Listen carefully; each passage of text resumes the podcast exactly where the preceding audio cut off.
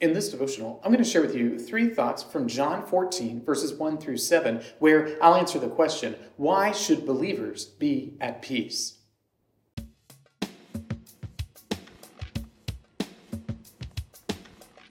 John 14, verses 1 through 7 says, Let not your hearts be troubled. Believe in God, believe also in me. In my Father's house are many rooms. If it were not so, would I have told you that I go to prepare a place for you?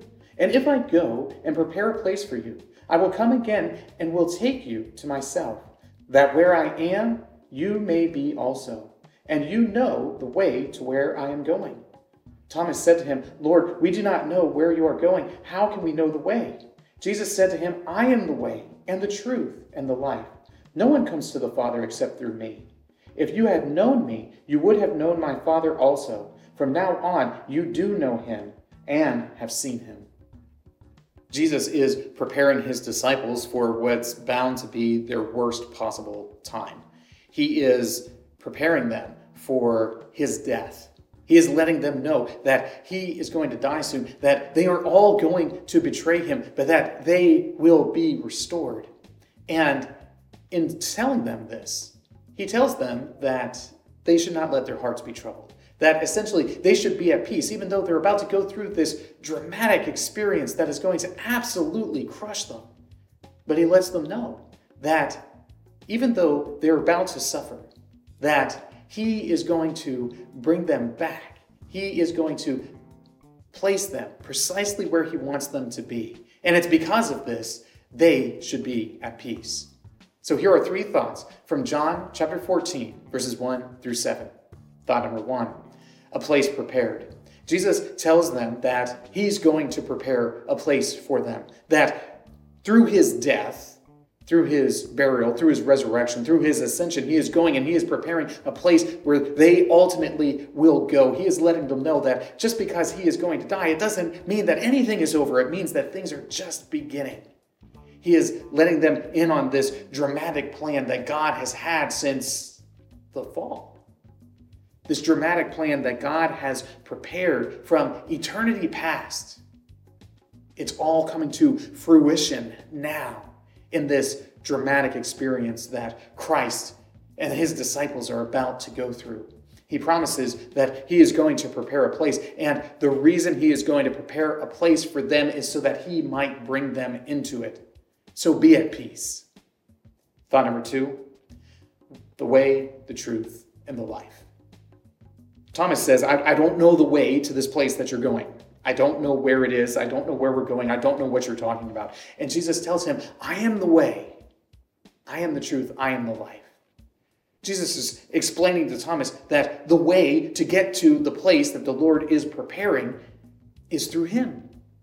The way that you get to the place that Jesus has made for his people is by belief and faith and trust in Him. This is what He means when He says, I am the way, the truth, and the life. He's saying that if you're going to go to the Father, if you're going to go to this, this mansion that is being prepared for the people of God, if you would dwell with the Lord forever, that you must do so through Him. And this is one of the primary exclusive claims of Christianity that it is only through Christ that anyone is reconciled with the Father. That it is only through Christ that anyone will ever get to experience his presence in a positive way. So the believer, the one who has faith in Christ, can be at peace because we recognize that Jesus is the way to the Father. Thought number three the Father is known. Ultimately, what Jesus is trying to explain to his disciples is that he and the Father are one. And this is one of the emphasis that John has in his gospel. It's one of the things that gets reiterated over and over again that the Father and the Son are one and the same. That they are different persons of the Trinity, but they are of the same essence.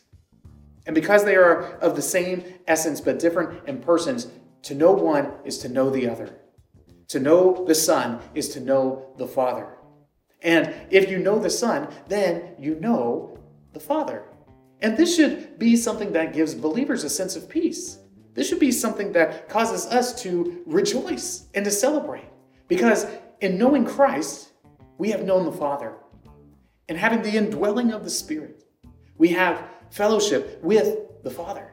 And this is a beautiful thing that we who are in Christ, we who are believers, get to experience. We have known the Father because we have known the Son. Because we have known the Father, then we know that we can be at peace. So do not let your hearts be troubled. Believe in God, believe in the Son, be filled with the Holy Spirit, and be at peace. These three thoughts come from the assigned reading of John chapters 13 through 15. If you'd like to read through the Bible with me, you can do so by subscribing to this channel, by clicking on the link in the description, or by joining the Facebook group Through the Bible, where we are reading the text of Scripture together.